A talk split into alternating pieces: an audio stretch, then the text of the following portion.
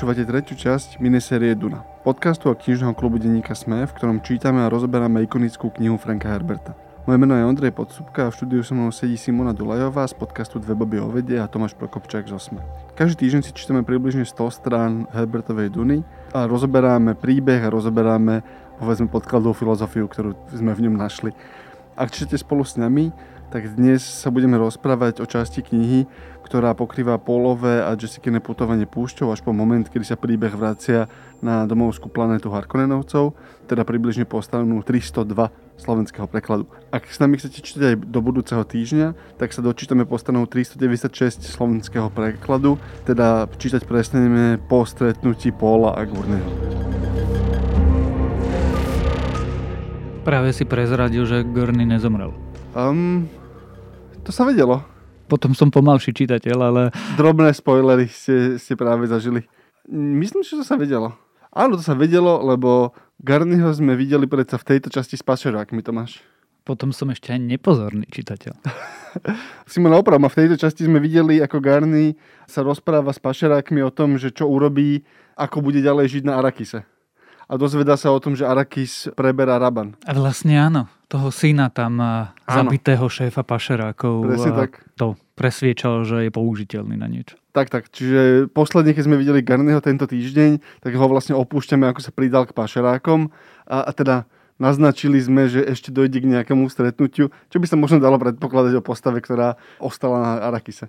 Čiže dúfam, že sme vám to príliš nevyspojovali. Vrátim sa k uplynulému týždňu teda. Paula a Jessica nachádzame pod takom tom polovom vnútornom precitnutí, ktoré sme rozoberali dlhšie minulý týždeň a vidíme ich putovať púšťou až do momentu, kedy stretnú najprv lieta Chainca a potom sa stretnú s Fremenmi. Trošku budem skákať v čase pri tom zhrnutí, ale budem sa držať okolo postav. Máme tiež výjav osudu Tufiera Havata, ktorý sa v púšti stretne so skupinou Fremenov, kde prvýkrát vidíme Fremenov v ich prírodzenom prostredí a, a vidíme nejakú ich odlišnosť a výnimočnosť a vidíme ho upadnúť do zajatia Harkonnenovcov, keď ho zajme jednotka Sardaukarov a odovzdá Harkonnenovcov a, dozvieme sa, že padne do trvalého zajatia Harkonnenovcov, ktorí ho budú chcieť zneužiť na nejaké vlastné účely. Vidíme tiež stretnutie a rozhovor Paula s Kinesom alebo Kaincom a potom aj Kaincovú e, smrť v púšti, kedy ho vlastne Harkonnenovci popravia a kedy dochádza k nejakému fiktívnemu rozhovoru medzi ním a jeho otcom, v ktorom sa zase dozvedáme to, že on bol de facto vodcom Fremenov na planéte. Dozvedáme sa niečo viac o ekológii Duny a o tom cykle, ktorým vzniká korenie. Dozvedáme sa niečo o tom, aký mali zámery Fremeni s Dunou, čo je, myslím, veľmi dôležitá časť tejto časti. A v neposlednom rade sa stretáva Paul a Jessica so Stilgarom, jednou z ďalších dôležitých postav série alebo, alebo knihy a vidíme, ako sa stávajú súčasťou kmeňa Fremenov. Paul si prejde súbojom životom na život a na smrť, zabije Jamisa a potom vlastne postavy opúšťame v momente, kedy sa, kedy sa dostávajú Paul a Jessica do kmeňa fremenského a vlastne prichádzajú do nejakého bezpečia. Myslíte, že som zabudol na nejakú konkrétnu časť z tohoto? Čo vás zaujalo, alebo čo si vypamätáte? Ja si myslím, že si to pokryl celkom slušne, ale už som teraz nešťastná z toho, že budeme zase čítať len nejakých 90 strán, lebo už konečne to naberá na takej rýchlosti a spádovitosti a je to ťažké ako vydržať ten týždeň. Inak, inak poviem taký akože nepekný trik, ono sa to dá čítať aj popredu, len potom si stane to, že si musíš, eh, hlavne keď chceš byť v podcaste, tak prečítať to znova, aby si sa k tomu vrátila. Ja som do toho spadol, ja som prečítal tých prvých 300 strán pred troma týždňami a teraz si to dočítavam spätne a teraz zase budem mať tých ďalších 300, budem mať akoby na novo. Chcel by som sa spýtať, že, že aj Tomáš, aj ty Simona s mi hovorili, že teraz to nabralo spát.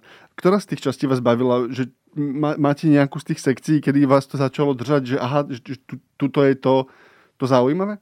Pre mňa to bolo určite už, keď sa Paul s Jessicou dostal k Fremenom. Tam vidíme taký jeho Preroček dostáva aj nové meno Úsul.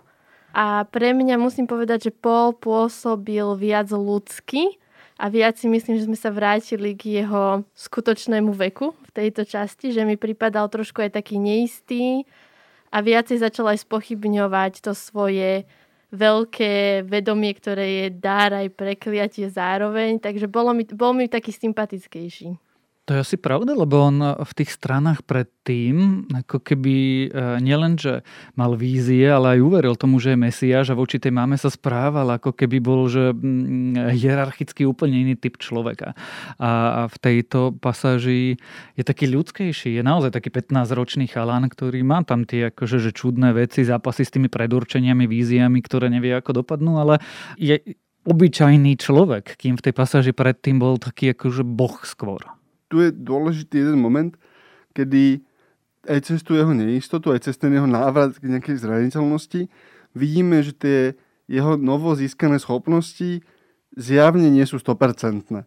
Vidíme, že napríklad v tej vízii, asi, asi na dvoch alebo troch miestach sa to spomína, keď on si vnútorne uvedomí, že aha, tu sa stala vec, ktorú ja som vôbec nevidel. Že toto je, že som v nejakej z tých, z tých budúcností, ktorá mi bola úplne zahmlená, alebo to úplne ten, ten vnútorný proces úplne zlyhal.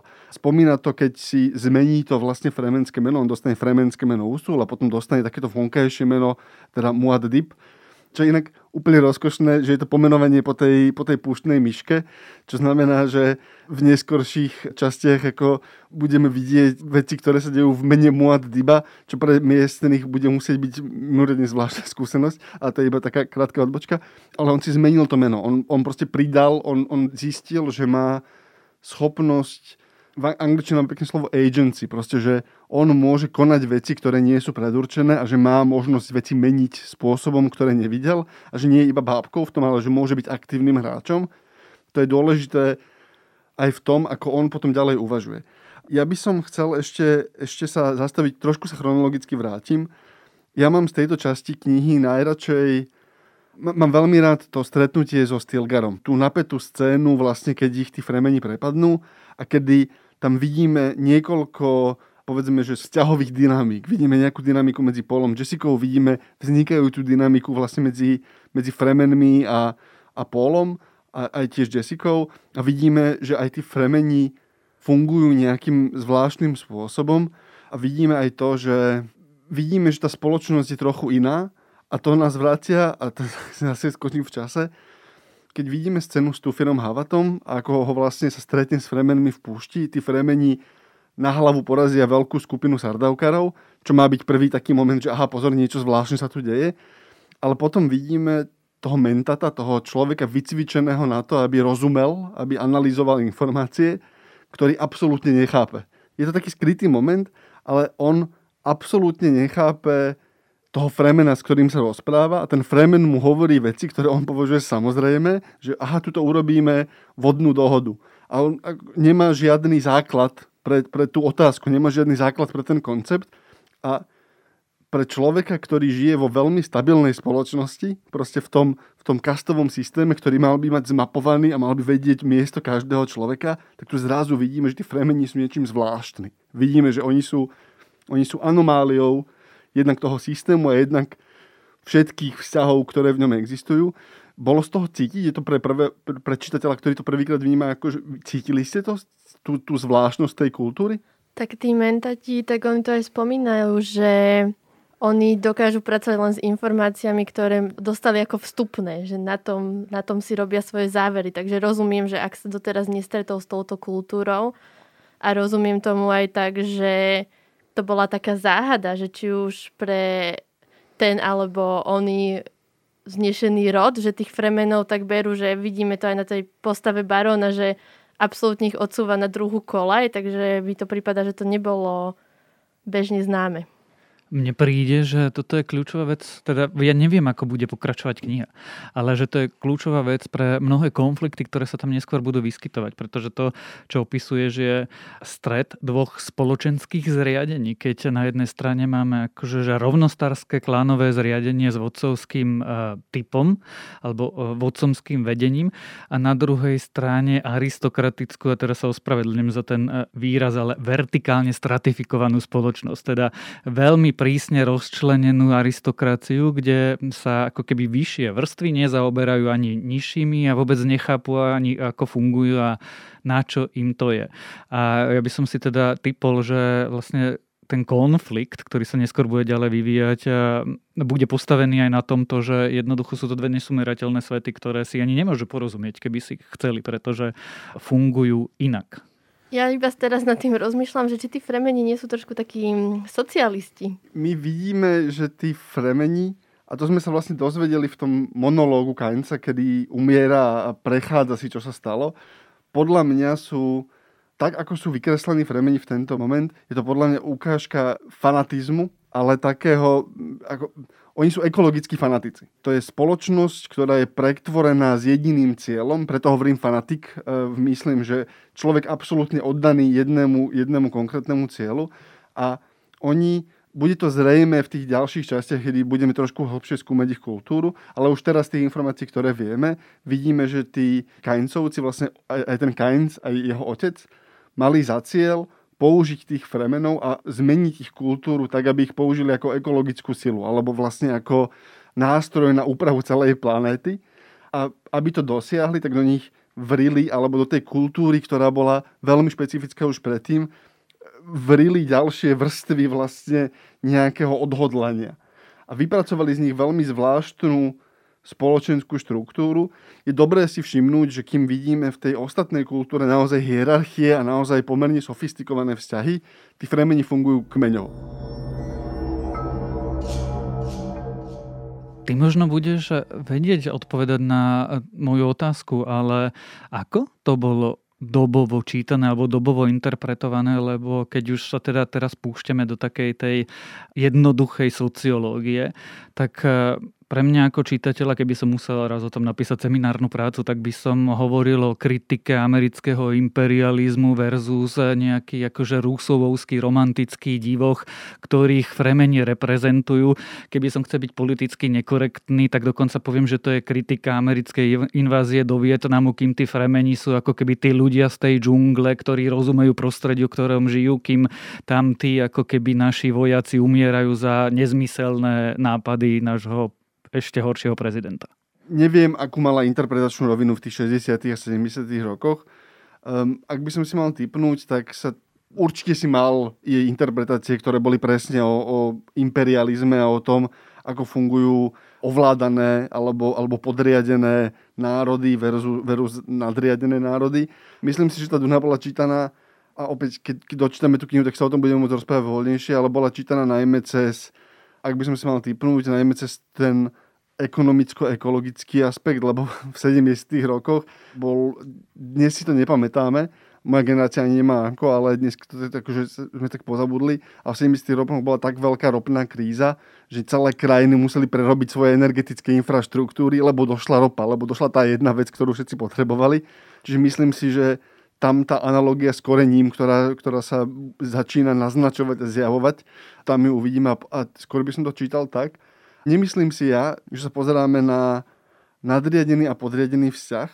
Myslím si, že ten Herbert skúmal alebo, nám, alebo sa snažil naznačiť, že, že ako ti rastie komplexnosť spoločnosti. A toto je už naozaj taká tá zašmodrchaná trochu sama, sama do seba zapletená interpretácia, čiže budem veľmi rád, ak mi to niekto pokojne aj v komentároch pod podcastom, alebo proste napíšte nám, alebo povedzte mi, čo vy si o tom myslíte. Lebo ja som si urobil poznámku, že tí fremení sa rozpadli alebo môžu fungovať v tom odhodlanom, v tom sfanatizovanom momente iba na úrovni nejakého kmeňového zriadenia. Tam jasne vidíš, že ja som Stilgar, šéf tohoto jedného kmeňa alebo tohoto jedného síču, ktorý tuto žije a ja hovorím za môj a mám nejaký politický výtlak, tam je to naznačené, ale ostatní fungujú za ostatných, vodcovstvo je určené súbojom, tá politická štruktúra pod ním je vlastne žiadna. Neexistuje žiadna kmeňová rada Fremenov, ktorú by sme videli. Tak, ako povie Stilgar, tak tak sa to stane a on je riadený alebo obmedzený nejakými zvykmi, ktoré zjavne trošku poohýbali tí kajncovci, aby dosiahli to, že tí ľudia sa zamerajú iba na, na, na transformáciu tej planety, bude to jediný životný cieľ. A to sme videli toho Fremena na začiatku, ktorý videl, ako sa traja ľudia z jeho kmeňa v tej ornitoptere obetovali, aby urobili vlastne sebevražedný útok na, na, ten, veľký, na ten veľký batalión Sardaukarov a, a zhodnotil to, že, hm, že dobrá výmena.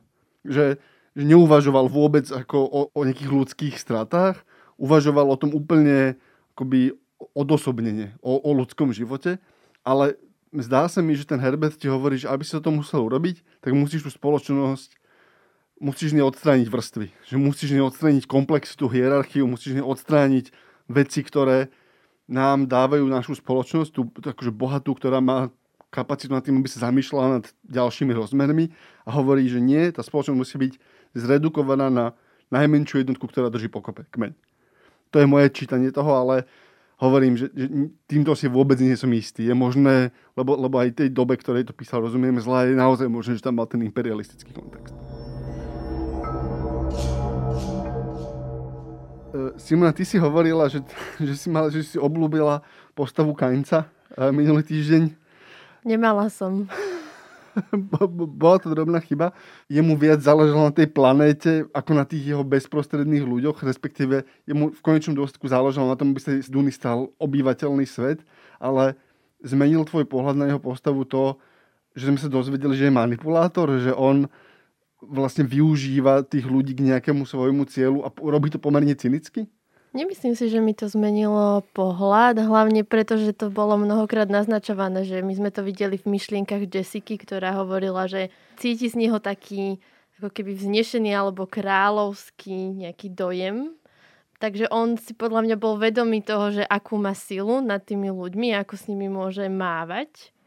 Ale jeho smrť ma zarmutila, to musím povedať. A bolo to hlavne kvôli tomu, že sme videli, ako Paul s Jessicou prežili tú veternú smršť. Tak som tak tajne dúfala, že tak keď oni dvaja prežili, tak aj Kainz, ktorý pozná tú planetu lepšie ako ktokoľvek iný, že som tak ešte čakala, že nájde nejaký ako zázračný spôsob, ako prežiť. Um, nevydalo teda. Videli sme tiež vlastne v tej istej scéne, sme videli aj, aj ten náznak toho, že rozumel tomu cyklu, akým vzniká korenie a že ho mal zmapovaný oveľa lepšie, ako sme si doteraz mysleli. Že on naozaj vedel, čo sa deje, že vedel, ako to korenie vzniká, vedel, že tam sa deje nejaký iný ekologický proces, o ktorom veľmi balantne klamal dovtedy. To ešte bude dôležité, len je dobre si to uložiť, lebo tá kniha sa k tomu vráti. Mňa najmenej bavil ten, tá etapa toho, ako Paul idú s Jessicou tú, tú púšť a ako prekonávajú vlastne tie bariéry. Toto je niečo, čo už teraz som tak ako pomerne rýchlo prelistoval. Tá etapa s tým, ako, ako ona zapadla do piesku, on vyhrabával, to bolo 15-20 strán, ktoré bolo pre mňa že stratených. Vás to bavilo? Alebo, alebo našli ste v tom niečo, niečo, niečo lákavé? Mňa to bavilo, lebo to je vlastne subjektívna odpoveď na tú tvoju úplne prvú otázku, ktorú si nám položil, že, že čo sa v tej knihe zmenilo, že sme obaja hovorili, že by sme chceli čítať ďalej a prečo sme už teda skončili. Ono sa pre mňa ako čitateľa zmenilo to, že kým, a, a vlastne tak sme mali postavené aj epizódy. V prvej sme sa rozprávali o kulisách, ktoré Frank Herber rozhodil a teraz akože e, spamätaj sa, milý čitateľ nejako. V druhej sme sa rozprávali veľa o vnútornom prežívaní a vnútorných monológoch tých postav, pretože tam bolo veľa toho vnútorného prežívania. Tak e, týchto 100 strán bolo, keď to trošku zvulgarizujem, akčných. Že sa tam niečo dialo. Čiže ty síce hovorí, že no, rozumiem tomu, keby som to tiež čítal 5, 6, 18 krát, tak akože že 18 krát si prečítať tú scénu, ako vyhrabáva matku z nejakého piesku, by ma nebavilo, ani ma to e, nenaplňalo a pre mňa ako naivného čitateľa, ktorý tým prechádza prvýkrát, je ako, že konečne sa v tej knihe niečo deje. To nemusia byť veľké scény, ale jednoducho je tam príbeh, je tam dej, ktorý sa odohráva. Ide púšťou, potom dojde medzi tú partičku, tam je nejaký súboj, tam na pozadí vlastne ten súboj nám vysvetľuje tú štruktúru tej spoločnosti, potom niekam ide ďalej, uvidí to tajomstvo, ktoré tam oni skrývajú a potom potom si nás zastavila, ďalej nemôžem čítať, takže neviem, ako to bude pokračovať. Mňa bavilo inak v tejto pasáži aj Harkonnenovci. Mňa baví tá, tá postava baróna a ten mi príde taký príliš sebaistý, že mám z neho taký dojem takého klasického slovenského populistického politika, že si predstavuje, ako všetko sa vlastne podmaní nejakému jeho smerovaniu a pevne verím, že mu to stroskotá ten plán niekde na konci. Ty vlastne ideš povedať, že Baron Harkonnen je Igor Matovič. To som nepovedala. a, a, ale, ale zase je dôležité si všimnúť, že ten Baron nie je taký ten prvoplánový zlosin. Že, že on zjavne má pomerne sofistikovaný plán pre... A, a vlastne my, sme, my, my končíme, my tento týždeň budeme čítať to, ako sa vrátime k tým Harkonnenovcom a uvidíme, ako je to navrstvené aj u ňo. Ale my vidíme, že on, on v zásade je pomerne schopný kalkulátor a manipulátor, kedy uvažuje, že aha, tu sa objavila takáto postava, ktorú môžem takto kontrolovať, tu sa objavil tento človek, ktorý má im môže byť užitočný takto a naviguje sa vlastne tými vzťahmi takým tým dosť slízkým spôsobom, ale, ale nie je to taký ten človek, ktorý by chcel byť zlý len kvôli tomu, aby boli zlí a točiť si pri tom fúziky, ale proste má nejakú pomerne uchopiteľnú motiváciu a vidíme v ňom bezohľadnosť a vidíme v ňom mnohé zlé kvality, ale, ale vidíme, že to má nejaký taký uchopiteľný rozmer.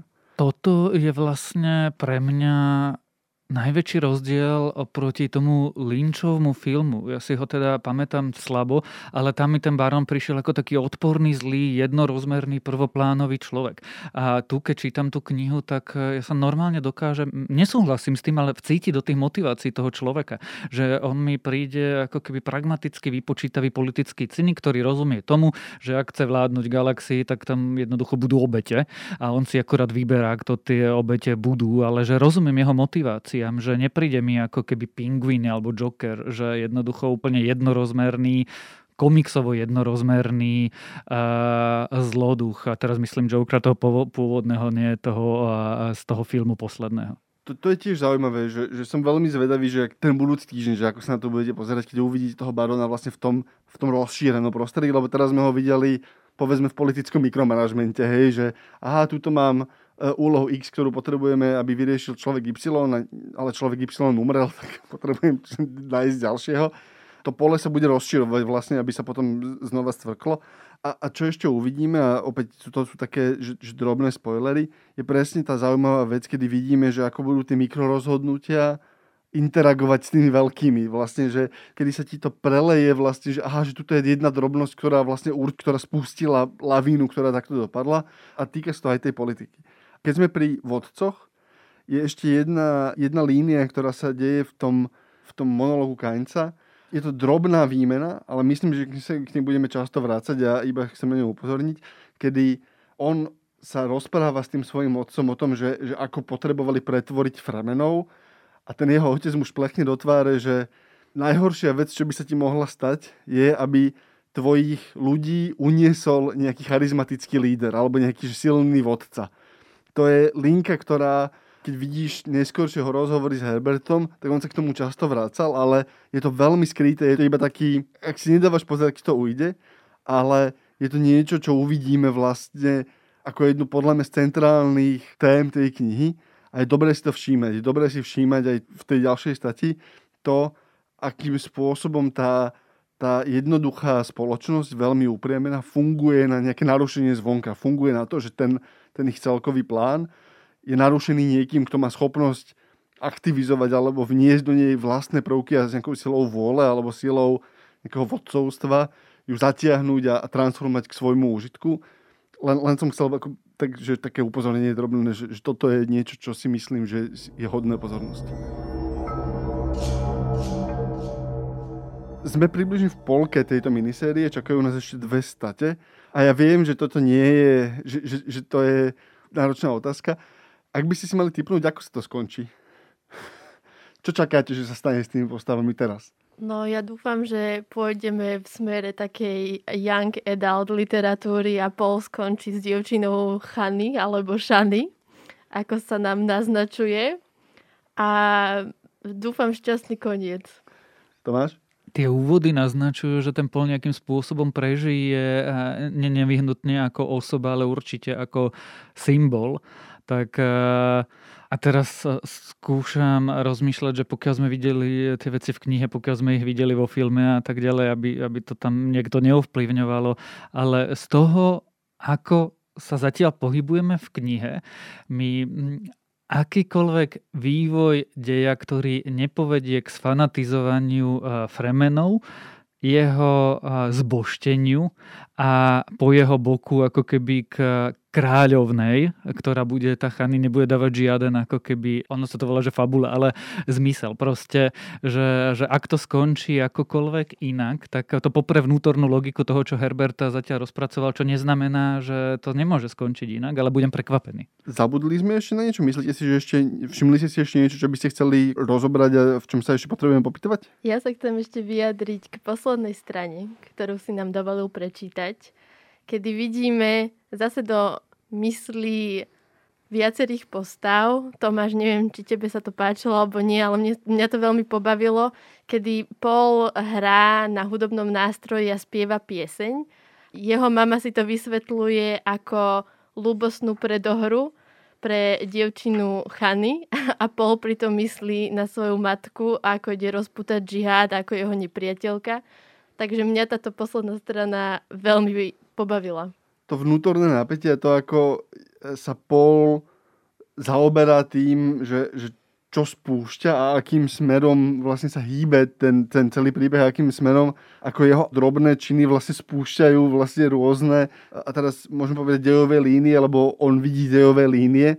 To je taká postava, ktorá trošku láme tú štvrtú stenu medzi čitateľom a tou, tou, tou knihou. Tak to je tiež veľmi zaujímavé, kedy on a to, to vidíme, ako on v rôznych situáciách vlastne bude tiež úplne pohltený tým, aby analyzoval to, čo sa stane v budúcnosti na úkor nejakej súčasnosti a je možné, že on naozaj spieva tú ľubostnú pieseň, to neuvedomuje. Proste, že, že on nejaká časť jeho mysle to robí, ale stále tá jeho bytosť je už pohltená tým, aby o sebe rozmýšľal ako o, o historickom katalizátore a nie ako o človeku.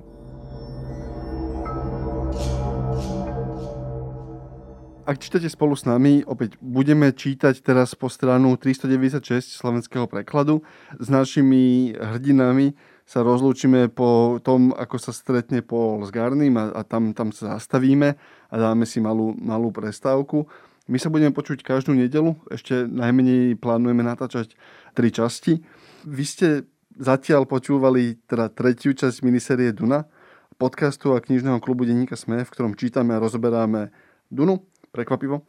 Ak sa chcete do diskusie zapojiť, každý týždeň debatujeme o tom, čo sa stalo aj v podcastovom klube e, SME e, na Facebooku, iba si nájdete podcastový klub a každú nedelu tam pridáme príspevok. Prosím, ak tam debatujete, tak sa udržujte, rešpektujte to tempo, ktorým čítame a skúste tú knihu nevyspojovať ostatným. Zatiaľ sa nám celkom darí.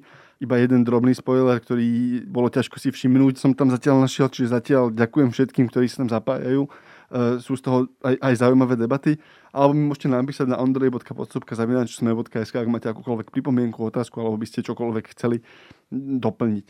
Myslím si, že tým tempom, ktorým čítame, budeme mať ešte na konci priestor na celkové zhodnotenie knihy a možno zodpovedanie nejakých otázok, ktoré by ste mali. Takže tie začneme postupne zbierať, ale, ale počúvajte nás aj o týždeň, tam to nejak, nejak e, lepšie upraceme.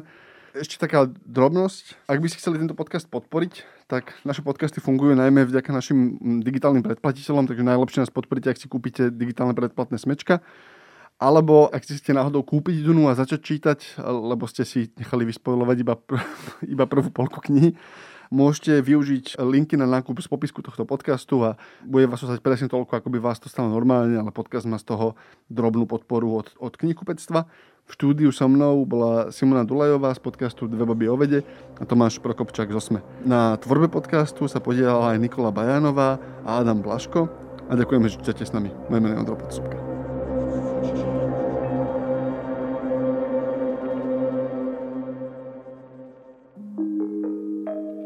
Volám sa Barbara Mareková a v denníku ZME pre vás pripravujem podcast Ľudskosť, kde sa rozprávame o mentálnom zdraví, lebo každý si v živote niečím prechádzame a ja verím, že nám pomáha o tom hovoriť, aby sme nezabudli, kto naozaj sme pod všetkými rolami, ktoré v živote máme. Podcast Ľudskosť vychádza každý štvrtok a nájdete ho vo všetkých podcastových aplikáciách.